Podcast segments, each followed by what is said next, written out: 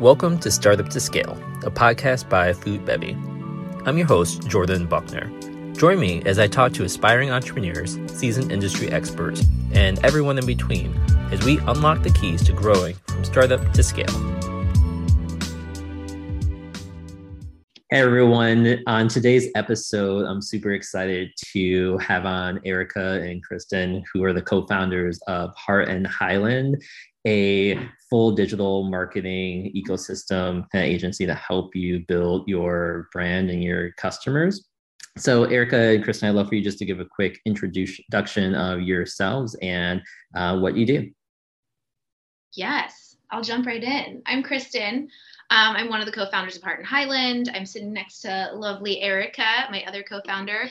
Um, and at Heart and Highland, we really focus on, as you mentioned, the full digital marketing ecosystem. So that's creative, it's strategy, it's you know your marketing launch plan it's like all of those things that really come together to give you a strong presence especially if you're a direct to consumer brand um, and we really kind of focus our business in three areas digital marketing, which I mean, everything's digital marketing, but like we call it digital marketing, and it would be SMS, email marketing, web dev, paid ads. And then we have our organic social team, which is just that organic social. It's running accounts, it's keeping up to date with trends, memes, all of that great stuff. It's community engagement, it's community management.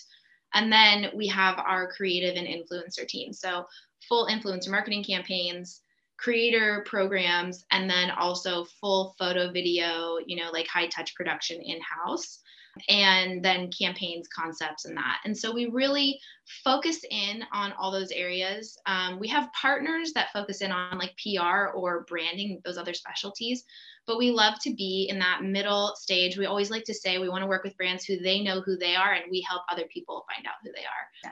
So I want to talk about that because um, you know it gives good context into your experience and your background across all of marketing for some of the topics that we're going to get into next. So the first thing is there's been a lot of you know concern from founders on the iOS 14 and 15 changes. Um, can you give just a you know quick overview of what those changes are and how you've seen that affect your business, your client's business? Yeah, I mean, at the high level, the, the biggest change is a lower uh, window of attribution for retargeting purposes is some of the area that we're tackling most, and we're talking about some of these updates. So for us, what it means is looking at um, you know your revenue from a holistic perspective, and not necessarily saying this channel did this, this channel did that, and saying okay, from this point of view, we're going to expand the viewpoint. So it means don't just rely on one place for your for what's going to work.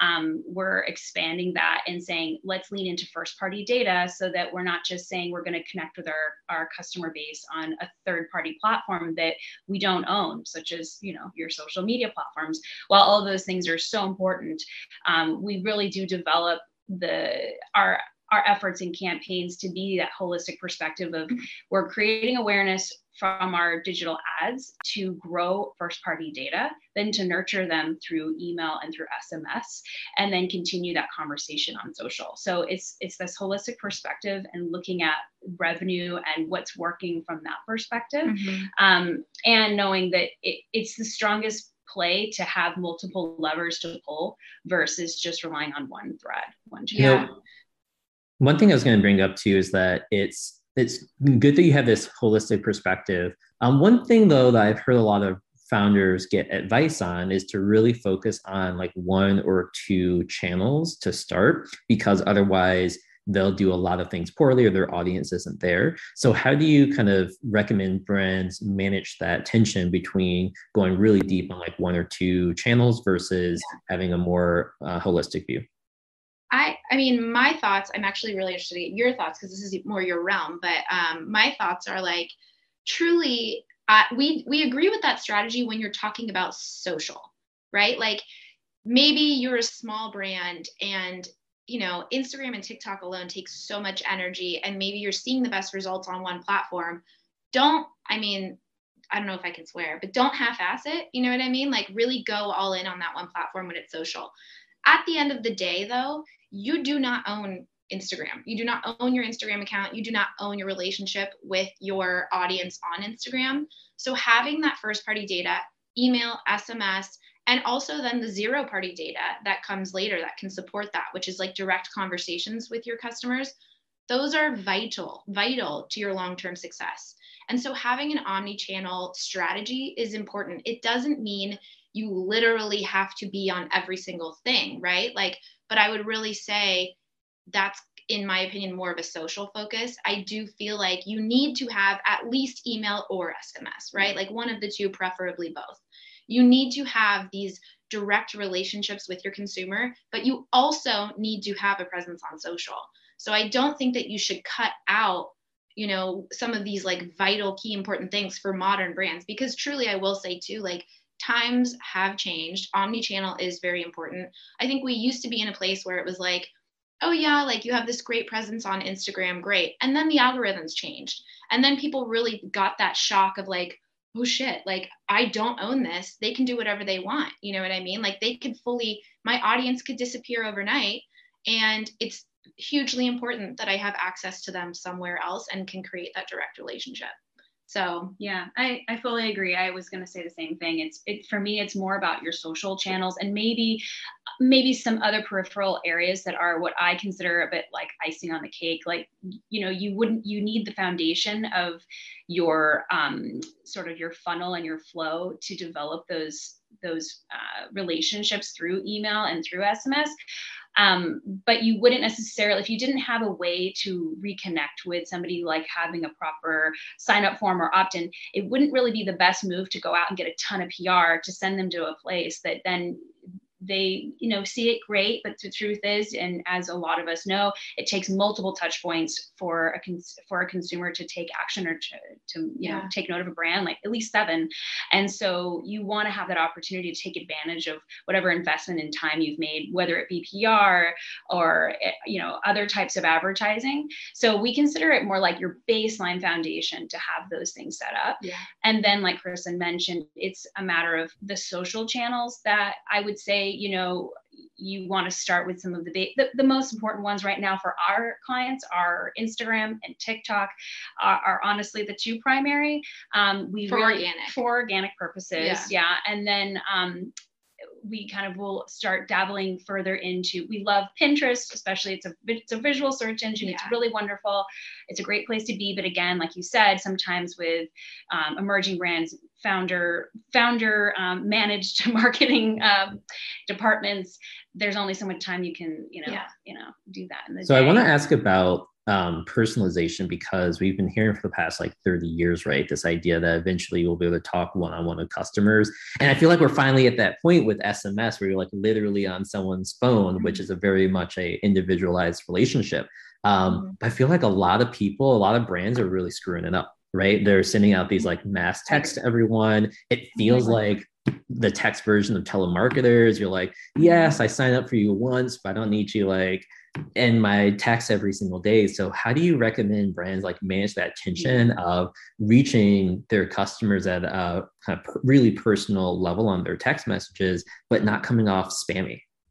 Yeah, we've approached this a couple ways. And one thing, like Kristen mentioned earlier, the zero party data is helpful to understand the preferences and interests of your consumer. Give them that room. They don't have to choose, but to be able to start that flow earlier on is always going to be beneficial. And that's basically when somebody's going to sign up, they're able to sort of talk about what their interests might be. Um, in addition to that, really avoiding it being all about sales when it comes to SMS. Um, I would say the two things that we find are most effective is MMS, which is your image based um, messaging versus just text because it's going to stand out a lot more and a value based messaging. So something like a recipe an astrology uh, like like what's happening in astrology for this person or um, other things like that that aren't related. It's more related to the brand culture and value and you're giving something versus asking for the sale.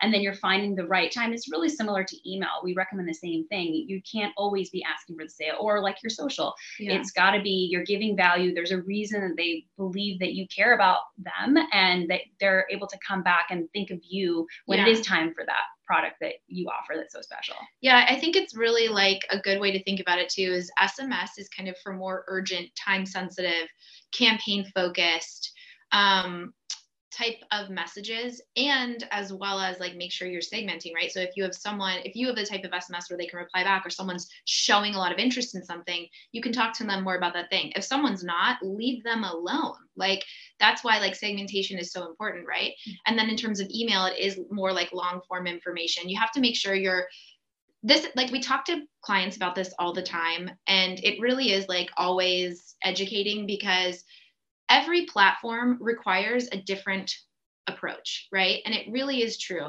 The way you're on social platforms, like namely TikTok versus Instagram, those are different approaches. The way that you're on SMS versus email, different approaches. The way that you have your website versus your social platforms. I mean, that's a big one we talk to people mm-hmm. about all the time. Your social is not your website. It's just not. You should not have the same approach. The way you talk to people on your website, the way that your content is on your website should not be the same as it is on your social, your SMS, your email. These platforms, they are all, it's personalization to your point is so important and segmentation is so important on these platforms and cadence, you know, you really need to like test and learn your audience and you need to listen to what your audience is telling you, right? Mm-hmm. Because like they're the ones trying to buy your product. You're not going to have effective marketing if you're not getting what they're what they're giving you essentially. Yeah, I think that that's all really spot on.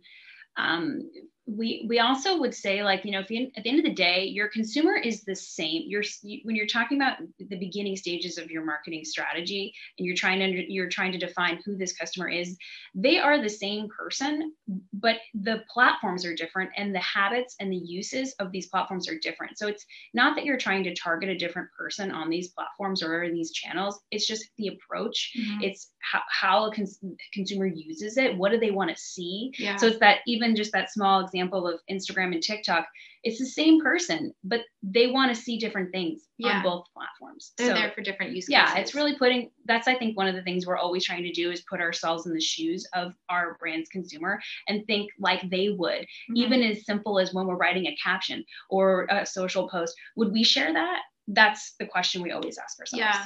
And I think that's also like a place where brands get tripped up. I mean, to touch on it, like one of the reasons Erica and I partnered was because, well, one of them is because I'm extroverted and I needed a friend. But the other reason is because I was, so my background is in, I was in ad sales and sales strategy for large corporations, Turner Entertainment, um, Sony Pictures, Viacom. Um, and we were kind of always targeting the millennial audience. So I learned a lot about that audience, but I felt like I really was way more attracted to the integrated marketing side of things. Um, so I ended up leaving and going to a startup called Hello Society, which was an influencer marketing agency. But this was in like 2013. So that was like crazy. Like literally, I remember people at MTV pulling me into their offices being like, What are you doing? Like, you're making a mm-hmm. horrible decision. Um, and so I went over there as the director of creative. I was there for almost four years, loved it. Um, I helped build out uh, an internal content studio while we were there because one of the big issues we were having is we had these amazing influencer campaigns and we had these great campaigns and concepts.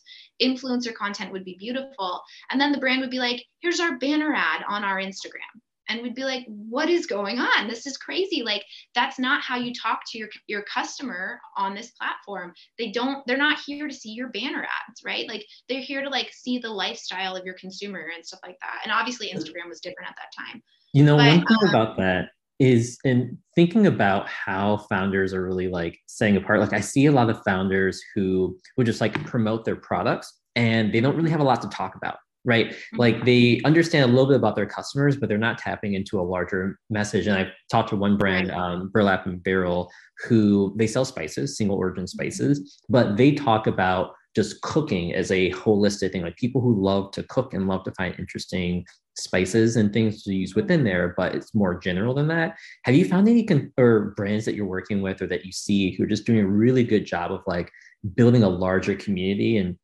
and talking about their customer beyond their product? Yeah, I, I mean, there's a lot that we look at. And I would say to that point, like, that is again one of the reasons we partnered because brands need to understand it's not just about oh create some pretty content or have some product photos and put it on our our stuff right? Like it really is about like doing the homework of coming up with your strategy coming up with what are your KPIs and your KPIs might change at different times right? So it's like what are your KPIs at this time? How do you then optimize that when they change? So that when you are putting content out there's more to it than just here's our product. Instead, it truly is speaking to that consumer, creating community, giving them value, making them understand you, showing you understand them. I think like a brand that does it really well that we always talk about internally is like Billie Razor. Like they're they're they're one of those brands that you like want to be on their platforms because you're just like this is cool yeah um i also think like omsom does it really well they've created a great community yeah. i think what um, and like the thread for me with what kristen's saying is it's about if you don't already have a super strong culture that you're going to be developing for your brand because that's really key that's something we help with because it's part of that discussion of how do you come across it's not just about the product. There's got to be something else that's going to make you stand out. There's far far too many competitors out there and the products sometimes don't differ that much. It's more about what do you stand for? What's great about your product? What is, mm-hmm. what is your story? I think every time we have this opportunity to layer in the like a founder it's amazing because and then allowing their their their community to grow with them to be a part of that journey mm-hmm. to share the struggles to share the celebrations. And i think it's just a really wonderful thing. I think that was something actually earlier in my career my one of my favorite things to do was to talk about like a brand story. And we try to infuse that into that mix of content because at the end of the day it can't just be flat about product. It's got to be layered and diverse and have you know aspects that feel more re- relatable mm-hmm. and speak to important um, you know areas and kind of not being everything for everyone being everything for the right audience. Yeah. That's really something we try and speak to knowing that otherwise you're kind of like you're, you're nothing. You're you're too many different things. Yeah. And the other thing i would honestly say and like a huge piece of that that again like we're kind of always like continually educating brands on is like there are different formats for different reasons, right? So, like your performance marketing, sell, sell away. Your paid ads, sell, right? Like have a funnel, but you are selling. That's your goal, right? With your organic content, your social, your your SMS and email at times, don't go into it, especially your social. Don't go into it with like I'm here to make sales. That is not why you're there. You are not on social media to make sales you are using performance marketing to make sales you are creating products and getting in retail maybe to make sales but you're not on your social media with the number one goal of sales. And if a brand comes to us and says oh because like that's something we always have in initial conversations like what's your goal? We really need to know your number one goal. As much as possible we will emphasize that if you're going to work with us and you're trying to grow your community on social, we are going to suggest things that might make you a little uncomfortable because it's not about you as the founder anymore. It really is about like, what does your community want on that platform? And so there are many times where we've had brands be like, oh, we want to grow on social.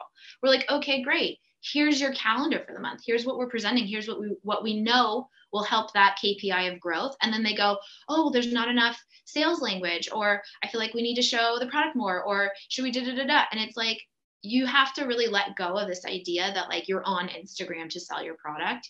You're on Instagram like to build your community. Mm-hmm. Yeah. And it doesn't mean you won't sell your product on Instagram. And it obviously people want to know about your product and that's why they're following you.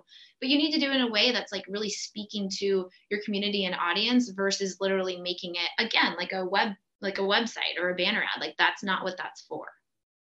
I love that. And every platform has a purpose. And I think that's so hard for founders, right? Especially those of the early stages where every dollar they spend, they need to figure out like how it's going to come back around and make the money. Otherwise, they might go out of business, right? Like they can't afford necessarily to grow with the awareness up front. But it's so important to understand like the role of each of the platforms so that you can invest your time and your money in the things that are going to make your biggest the biggest difference but it's really all about like making the customer the hero instead of making right. like you the founder the hero necessarily um, totally.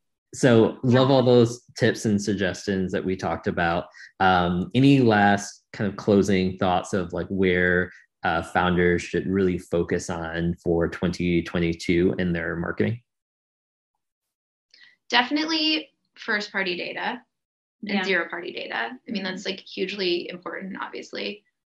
and I think leaning into this new this new world of let it's not about perfection with your content and it's about you know layering in video and Mhm. UGC and finding opportunities to have your more produced content like stand out but knowing that it's better to just be real to connect to Yeah.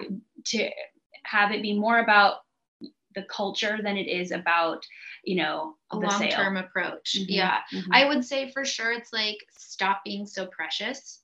Stop thinking every piece of content is going to like be the thing that makes the difference. It all works together. It's not like, oh my God, if I have this perfect post, that's it for me. No, that's not the way to think about it. It's about showing your personality now. I think like going through the pandemic and the world we're in now, social has changed so much, marketing has changed so much.